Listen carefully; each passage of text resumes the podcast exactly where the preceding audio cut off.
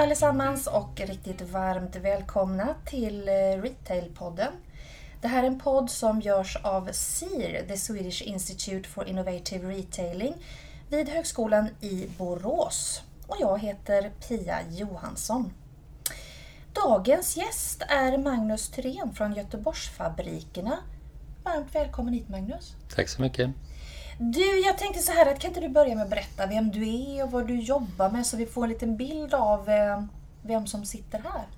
Ja, jag heter ju Magnus Therén och driver ett företag som heter Göteborgsfabrikerna där vi säljer presenter kan man säga. Designade presenter till butiker, fackhandlare runt omkring i Sverige och även direkt via en webbshop. Och vem jag är väl en... Jag gillar att göra affärer kan man säga. Jag har köpt och sålt i hela mitt liv. Det är det som jag drivs av och tycker det är roligt att sälja helt enkelt. Jag har drivit, jag har startat 6 företag genom åren. Göteborgsfabriken är alltså 6:e. Så det är en entreprenör men framförallt som småföretagare då. Inget av företagen har blivit jättestora utan... Jag gillar när det är nytt och bygga upp och sånt och sen när det blir för stort och sånt då tappar jag intresset lite grann och får svårt att hålla ihop det. Jag förstår. Ja. Du har det alltid varit typ du pratar om presenter och design, är det det som har varit? Mesta tiden jag började inom textil, jag är från Borås från början och då är det ganska naturligt att man jobbar med textil. Så jag började på Borås väveri för många år sedan, började på 80-talet som säljare där och sålde möbeltyg och rullgardinsväv till industrin i Skandinavien. Sen gjorde jag en avstickare in i videobranschen 84. Jag var med och startade ett företag som heter Video Station 1984 tillsammans med en gammal klasskompis, också boråsare. Och det var idén att hyra ut videofilmer. Det här var ju på videofilmernas begynnelse. Vi hyrde ut filmer med videobandspelare och så bytte vi en tredjedel av sortimentet varje månad och kunderna var bensinstationer och servicebutiker. Alltså alla utom videobutiker kan man säga. Mm-hmm. Det var jag i 2 år. Men det var inte riktigt min grej. Jag gillar design, jag gillar produktion. Så jag kom tillbaka in i textilindustrin och jobbade som trader med bomullsgarn under några år. Innan jag började på Borås Tapeter. Ju inte textil men ändå design och mönster. Så där var jag 10 år.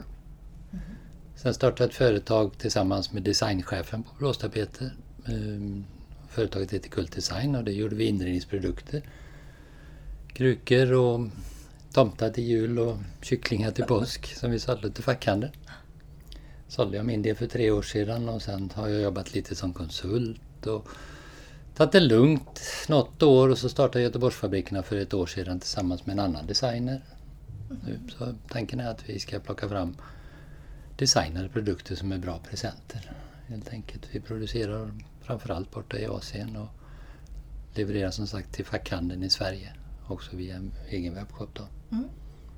Jag är en entreprenör kan man väl enkelt kalla det. Det låter så. Ja. Du, jag vet inte, nu jobbar du säkert jättemycket, men har du några fritidsintressen sådär som, eller hinner man med det när man håller på med så mycket? När jag drev Kult Design då var det inte så mycket tid, då var det jobb, väldigt mycket jobb. Men nu styr jag faktiskt min tid helt annorlunda mot vad jag gjorde förut. Jag har organiserat liksom nya bolaget på så sätt att allt är utlokaliserat. Vi har lagret borta i Nybro och vi har bokföringen uppe i molnet så att jag kan jobba var jag vill och det är bara jag som är i företaget. Designern han driver sitt eget bolag och sitter på ett eget ställe. Så idag är det väldigt flexibelt och jag jobbar ganska lagom tycker jag. Jag har faktiskt en dotter som är lite 1,5 år bara så att det är jätteskönt att kunna vara med henne nu då. Det var jag inte riktigt med mina andra barn, då var jag exportchef på Borås Tapeter och reste under 50 dagar om året. Så det var lite skillnad. Det förstår jag. Det kan vara skönt att faktiskt få umgås också. Ja. Du är en av deltagarna i SIRs strategigrupp också. Kan inte du bara berätta lite grann om ditt engagemang just för SIR? Jag fick ju frågan då av Gunnar Hellsten som en av eldsjälarna tillsammans med Malin då, bakom SIR. Han är en gammal lärare, jag har haft honom som lärare på ekonomisk linje i Borås då för många år sedan. Så han frågade om jag ville vara med. Jag har varit med i en annan sån grupp när han var med och startade entreprenörslinjen i Borås på vad heter Sven-Eriksanskolan. Och jag tyckte det var jättespännande. Det var ett nytt område och handel och affärer har ju alltid intresserat mig, så att jag tackar ja. Det har varit jätteroligt att vara med där. Och jag är ju så här en liten udda fågel bland de andra som är där. Det är ju många akademiker från högskolan och det är många som är vana att jobba lite större företag, medan jag då får representera småföretagarna då, kan man väl säga. Som ändå är en väldigt stor del. Ja, i Sverige är det ju det. Precis. Det är det. Gunnar sa någon gång att ja, men du är bra för du ställer så konstiga frågor. Det är därför han ville ha med mig, tyckte han. Underbart. Ja. Underbart. Du, jag tänkte på retailbranschen idag. De har ganska stora utmaningar, om man så säger. Vilka ser du som de största utmaningarna som branschen har? Alltså det största då som vi själva upplever nu i vårt nya företag, det är ju att förstå hur man liksom ska nå ut till konsumenterna, vilka vägar ska man ta, alltså de traditionella som gällde när vi startade Kult då för vad det nu blir 15 år sedan, de är ju inte samma som de var då. Det finns ju fortfarande fackhandlare, men väldigt många färre, och de har inte samma kraft. Alltså konkurrensen är annorlunda, och den digitala världen har ju förändrat dramatiskt naturligtvis. Det är ju så transparent och lätt att vara illojal. Och det gäller att fånga dem vid precis rätt tillfälle, för informationsflödet är ju enormt stort. Va? Precis. Så det räcker liksom inte att bara ha bra produkter, utan du måste ha någonting ytterligare som fångar konsumenten. Och det tror jag det är svåra som alla brottas med. Hur ska vi nå till konsumenten, och hur får vi dem lojala, och hur får vi dem att komma tillbaka, och vad är det för mjuka värden som vi ska ha i vårt företag då, eller inom handeln. Hur tror du att forskningen, jag menar det som SIR jobbar med, alltså forskning och sånt, hur tror du att det kan supportera, hur kan det hjälpa, hur kan det stärka retailbranschen? Ser du? Men jag tror att det är jätteviktigt och jättebra, framförallt som SIR jobbar, för att det är ju lite mer hands-on. Ibland blir det inte det, när det blir för akademiskt och för mycket högskolestyrt, så då tappar man bort sig, eller jag tappar bort mig själv då. Men annars så tror jag att vad forskningen kan göra är ju ta fram fakta som hjälper till att ta rätt beslut och veta vilken riktning man ska jobba mot.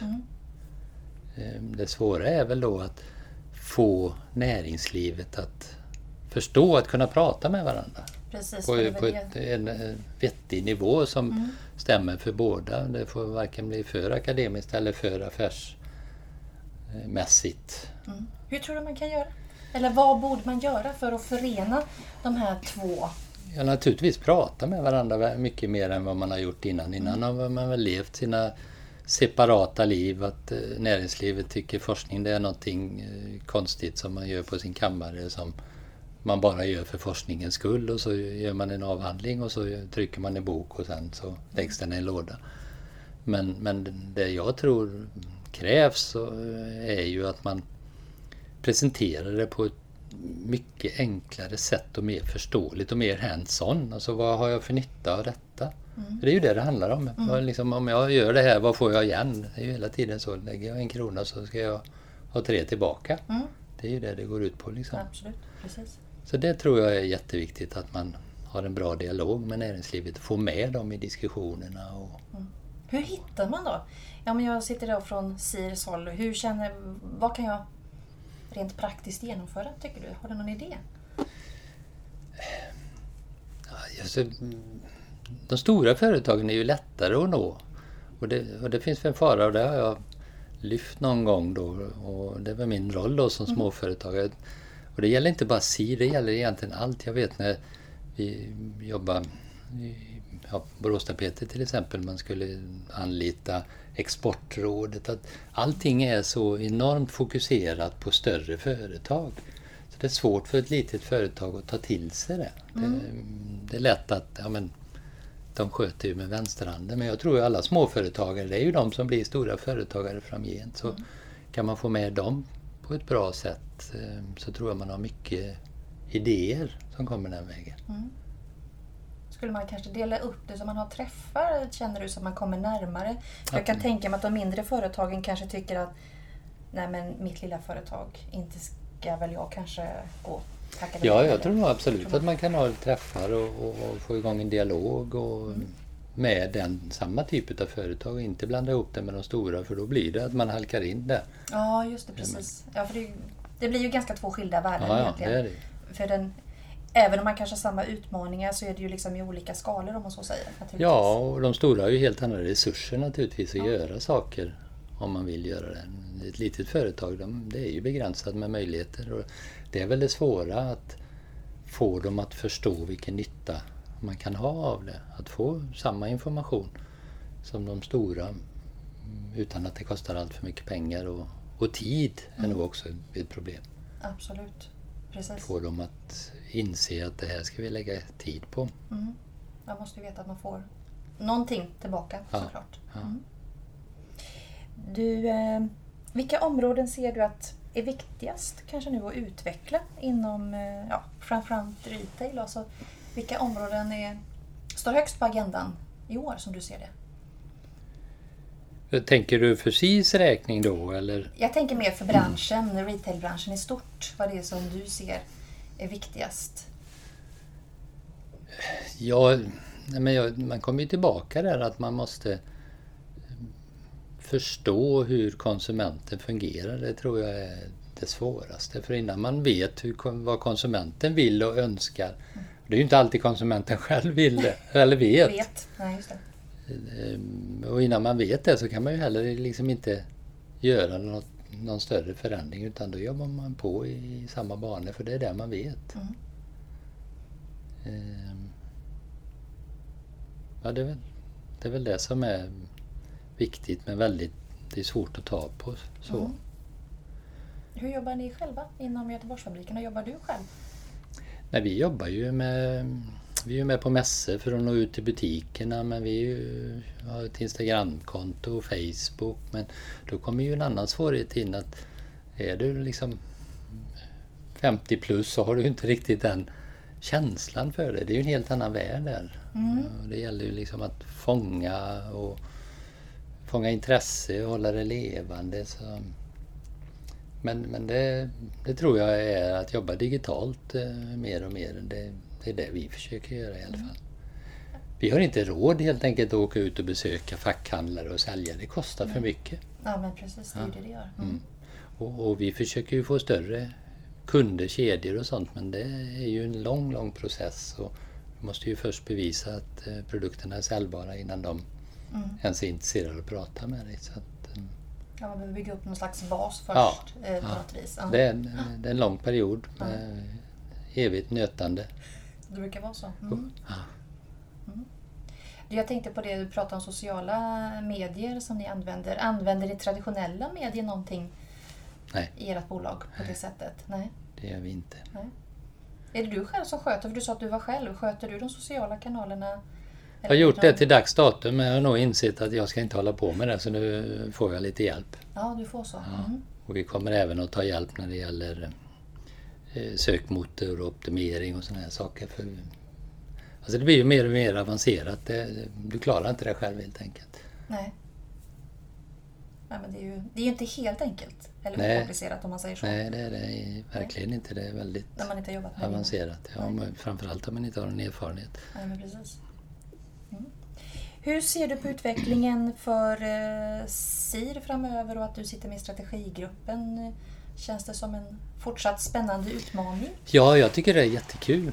Dels är det en rolig blandning med människor som är med där och det känns som vi tillför någonting till SIR. Jag tror att de tycker att det är roligt att vi är där och det känns som att Det kommer upp ganska många bra idéer när vi sitter på våra möten och diskuterar och dialogerna däremellan då. Jag tror vi gör nytta. Mm. Vi är väl ett bollplank och som kan protestera när man är på väg åt fel håll, man blir för teoretisk och akademisk kanske. Precis. Och det är ju lite grann det som SIL naturligtvis är, alltså vi är ute efter på något sätt att få in den här, som vi pratade om egentligen, att man får in den här utifrån-tänket. Den är ju väldigt viktig. Mm. Och då är det väl bra som Gunnar säger att du ställer de här lite mer... Konstiga frågorna, just det. Ja, precis. Du, som en avslutande fråga så tänker jag så här, hur brukar du själv handla dina varor och produkter och tjänster? Brukar du handla på nätet eller går du till en butik? Jag går nog mest i butiker fortfarande, men jag ser liksom en trend att det blir mer och mer webbhandlande. Mm. Av enkelhet, det fungerar så jäkla smidigt rent ut sagt på de allra flesta webbshopparna. Ja. Så vet man bara vad man ska ha, det är ju svårare. Jag har inte handlat kläder på någon webbshop ännu, har inte gjort, men annars har jag handlat mycket annat. Mm. Men kläder vill man gärna känna och klämma på och prova. Just det. Man kan ju köpa och skicka tillbaka, men det blir lite för mycket jobb. Det är ganska många som gör. Ja, det är jättevanligt. Man tar med sig ganska mycket och köper hem och sen så... Min fru gör så bland annat. Ja. Köper 3 storlekar, provar en och skickar tillbaka 2. Ja, så är det. Ja. Jajamän. Du Magnus, tack så jättemycket för att du kom till oss. Ja, tack själva. Och till våra lyssnare så vill jag också tacka naturligtvis. Och vill ni veta mer om SIR så finns vi på sir.se. Ha det bra!